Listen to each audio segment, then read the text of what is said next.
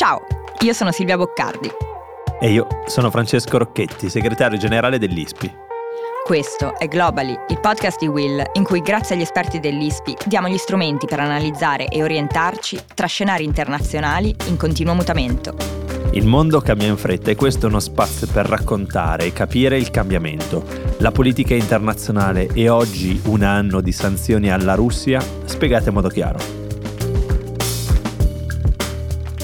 Proporremo un decimo pacchetto di misure con nuovi divieti commerciali e controlli sulle esportazioni di tecnologia verso la Russia.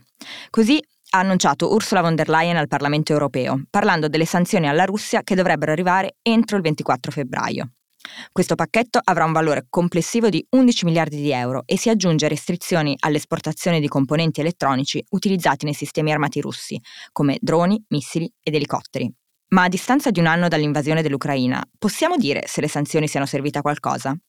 Oggi ne parliamo con Matteo Villa, responsabile del Data Lab di ISPI. Ciao Matteo. Ciao Matteo. Ciao a tutti. Allora, partiamo dai numeri. Effettivamente quanto hanno impattato queste sanzioni? Allora, quello che sappiamo è che eh, dai dati no, del Fondo Monetario Internazionale, che alla fine poi si fida di dati russi, il PIL della Russia l'anno scorso si è contratto del 2,5% circa, che è molto meno di quello che ci aspettavamo. No? Cioè, ricordaci che cosa dicevano all'inizio alcune previsioni. Noi pensavamo ad aprile dell'anno scorso, quindi a poco tempo dalle prime sanzioni che stavano mettendo, ci sembravano molto forti, stavano bloccando tutto, no? le banche russe, sì. tutto, quasi tutto il sistema finanziario russo sembrava bloccato. Pensavamo che l'economia russa avrebbe rallentato del 10%, che è una bella botta. Pensate eh, che per sì. esempio so, l'Ucraina ha perso un quarto, forse un terzo del PIL, ovviamente un paese in guerra, però il 10% era peggio della recessione globale.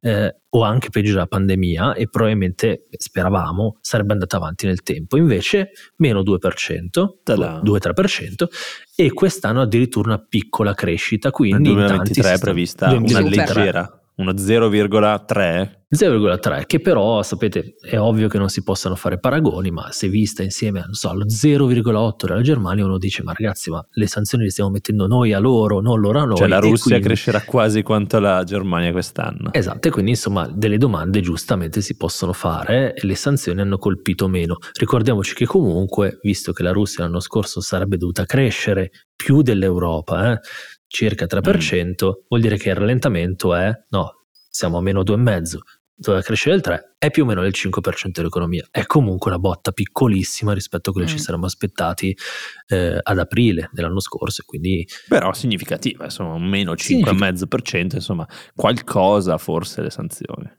Sì, un pezzettino, un pezzettino di qualcosa che però noi speravamo sarebbe stato molto più forte. Forse la dimostrazione, come dicevamo anche noi no, l'anno scorso a febbraio, che le sanzioni funzionano se le facciamo tutti uniti ah. e sono molto mm. forti e alla fine invece non eravamo tutti uniti, se volete ne parliamo, ma anche e soprattutto non erano molto molto forti. Mm.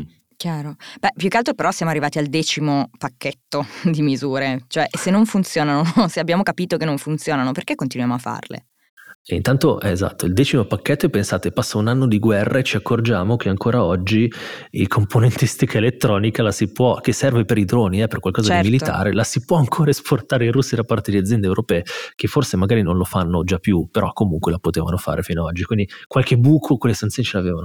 Eh, poi abbiamo fatto anche un'altra cosa con questo eh, pacchettino di sanzioni, cioè stiamo cercando di bloccare, eh, diciamo, o ritardare un po', eh, creare un po' un sì. piccolo infarto nelle esportazioni di petrolio russe, vedremo mm-hmm. se ci riusciremo, perché al momento ci sono un sacco di modi perché la Russia possa continuare a esportare tanto. Cioè ricordiamolo, nel frattempo noi non abbiamo soltanto fatto dei pacchetti cosiddetti di sanzioni, ma abbiamo anche approvato alcune misure per limitare il prezzo del gas e del petrolio, quindi esatto. le misure eh, nei confronti della Russia sono state veramente molteplici e sono da questo state... forse le nostre aspettative molto elevate anche sull'impatto che avrebbero avuto su un'economia ru- russa che invece è molto resiliente. No? Esatto, noi pensavamo e in realtà ce l'hanno avuto, adesso se volete ne parliamo, ma ce l'hanno avuto a fronte del fatto che l'economia russa in realtà può approfittare del fatto che sono dei giganti energetici. Quindi questo ultimo pacchetto di sanzioni, tanto per chiudere quel discorso lì, è il decimo, arriva un anno di guerra ed è bello fare numero, numero insomma, eh, perfetto a 12 mesi dalla guerra, però appunto è un simbolo per certo. far capire che l'Europa è ancora schierata da una parte, non è certo la cosa risolutiva. Quindi più simbolico Chiaro. che altro.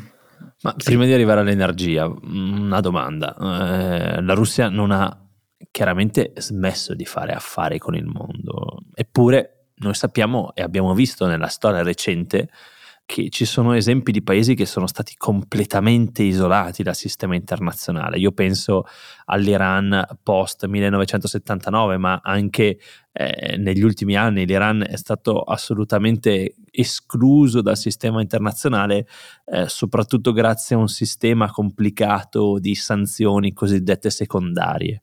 Allora, volevo farti eh, due domande su questo. È, la prima è se ci spieghi cosa sono le sanzioni secondarie che sono util- state utilizzate contro l'Iran e seconda domanda è perché non è stata fatta la stessa cosa con la Russia. Allora, le sanzioni secondarie, anche se sembrano no, primarie importanti, secondarie non importanti, in realtà sono le più importanti, uh-huh. però sono anche quelle che vengono fatte più raramente. Cioè un paese, poniamo in questo caso gli Stati Uniti, che è proprio quello che le ha fatte, dice io sanziono l'Iran, quindi in questo caso io non importerò mai più il petrolio iraniano. Certo.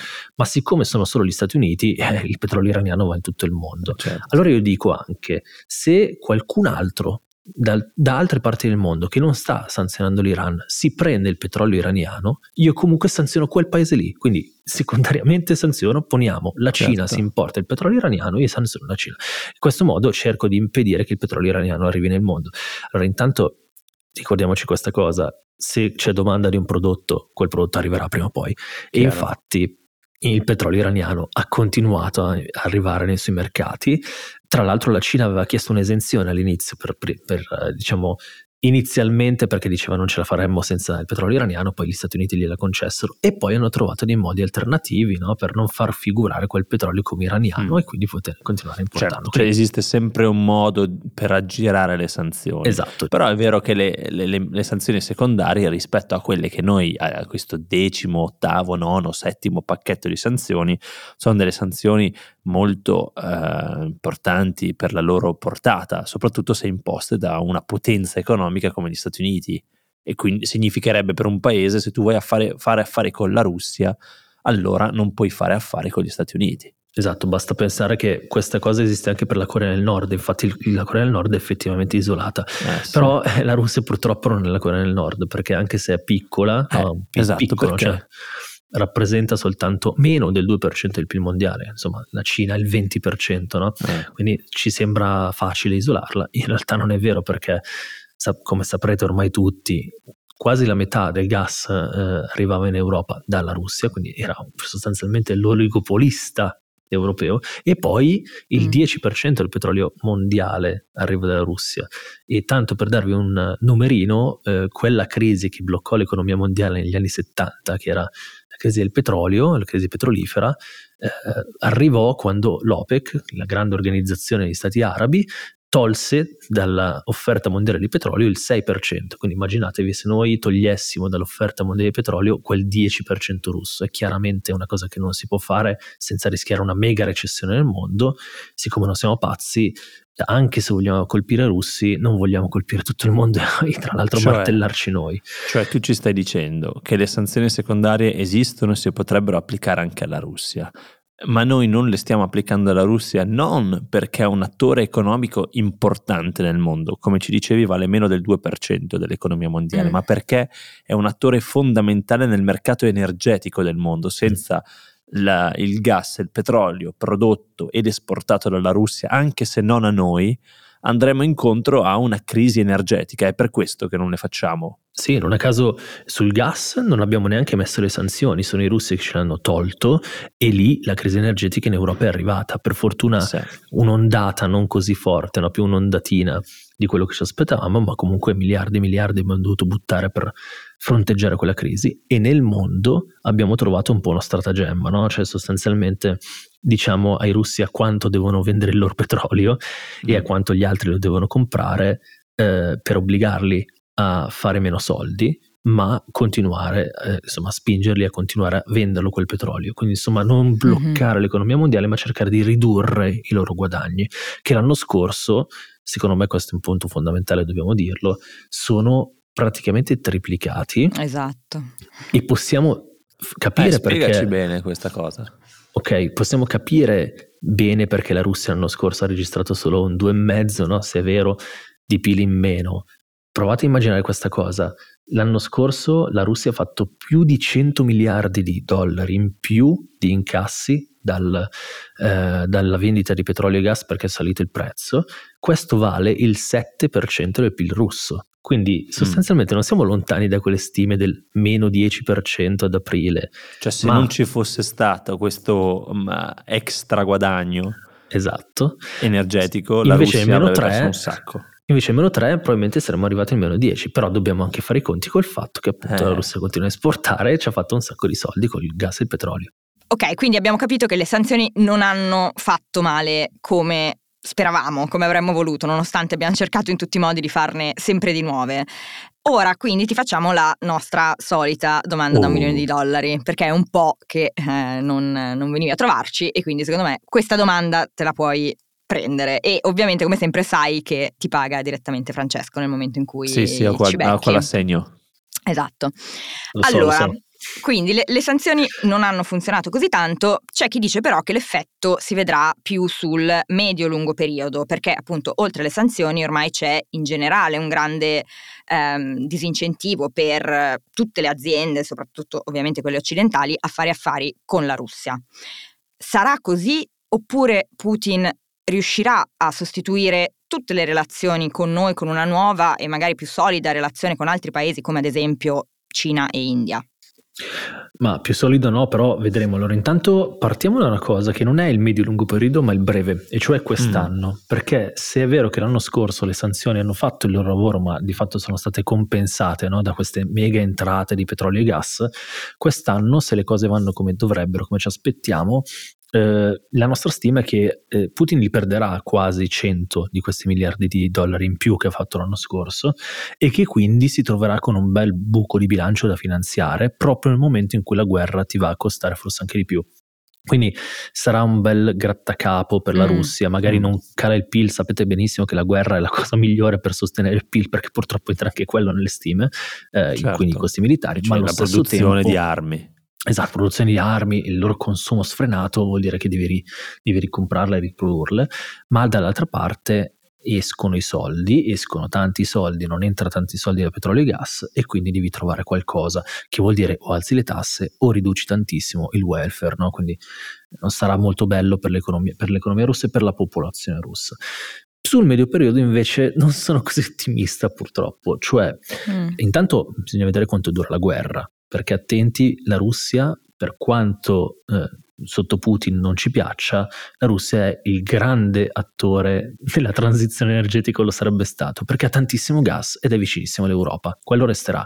Quindi certo. se mai finisse la guerra anche tra un anno, due anni, è improbabilissimo che noi non torneremo a importare gas dalla Russia, qualcosa lo faremo anche se avessimo velocizzato tanto la transizione. E dall'altra parte la Russia può guardare alla Cina e all'India. Noi pensiamo sempre a questi paesi come se fossero dei paesi molto lontani da noi, ma eh, guardiamo bene, cioè la Cina è il primo produttore mondiale di eh, tutto ciò che è attinente al solare. 94% sì. dei wafer di silicio arrivano dalla Cina, quindi non è che non ha niente e può sicuramente aiutare la Russia a ribilanciarsi. È chiaro che la Russia diventerà molto dipendente da questi due paesi, quindi è anche un problema per Mosca che sperava di poter in qualche modo giocare da di sponda tra Europa e l'Est, insomma il mm-hmm. suo Est, mentre adesso resterà attaccata a doppio filo, a doppio filo a Cina e India. Però insomma sperare che l'economia russa non si riprenda mai dalle sanzioni occidentali, se le imponiamo solo noi, è forse un po' utopistico e non è che ci serva molto. Penso, io spero almeno che l'invasione dell'Ucraina tra dieci anni non sia un tema e non perché è esploso il mm. mondo, ma perché è finita. Beh, questo diciamo che lo speriamo un po' tutti, devo dire. Esatto. Decisamente sì. Domanda eh, per eh, chiudere eh, questa, questa, puntata con te. Um, siamo arrivati, e Silvia lo diceva all'inizio, le sue prime parole sono state il decimo pacchetto di sanzioni. Questa cosa un po' mi tormenta perché 10 pacchetti di sanzioni eh, che avrebbero dovuto appunto annientare economicamente la Russia, annichilirla, insomma, eh, invece abbiamo una, un'economia russa molto molto resiliente, ci fa sorgere delle domande. Dici e dai un voto magari a questo atteggiamento dell'Unione Europea, cioè arrivare a 10 pacchetti di sanzioni dopo un anno, dopo un anno accorgersi che mancano delle cose tipo eh, componenti elettrici e elettronici per i, i, dro- i droni, eh, non aver fatto abbastanza male, introdurre il tetto del gas a un anno di distanza. Cioè, come dire, mi verrebbe da dire che è un voto un po' insufficiente, però chiedo a te, che voto dai a questo atteggiamento, a questa, a questa azione europea di sanzionamento della Russia? Allora me la gioco dicendoti che do due voti. Uno è un 8 mm. e uno è un 3. Ah, guardalo. L'8 è mago. perché sono mago.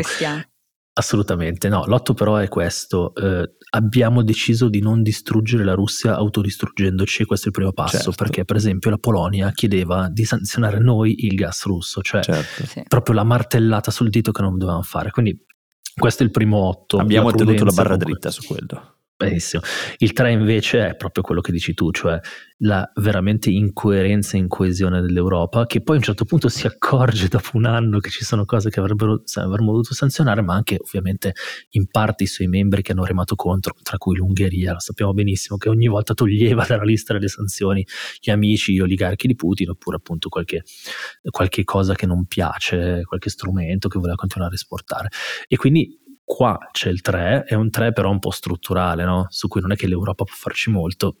E credo che sia anche per quello che ci sembra sempre, no? anche quando chiediamo noi di ISPI, gli esperti, l'Europa ci sembra sempre molto in declino. Eh, ed è vero, eh, l'Europa a 27 mm. può fare poco e quindi questo 3 se lo becca, tanto quanto c'era un 9 durante la pandemia, qua c'è un 3 netto e secco. Mm. Sì, in effetti diciamo che questa, questa polarità, questa polarizzazione da entrambe le parti è, fa parte diciamo, della, de, de, della nostra storia di come ci siamo comportati fino adesso, ma sicuramente diciamo, le critiche che abbiamo fatto oggi sono utili per capire che cosa possiamo cambiare da qui in poi. Quindi eh, grazie Matteo per essere stato con noi oggi, per averci dato una panoramica di quello che sono le, le sanzioni che abbiamo imposto alla Russia e che con ogni probabilità continueremo a imporre. Grazie a voi. Grazie.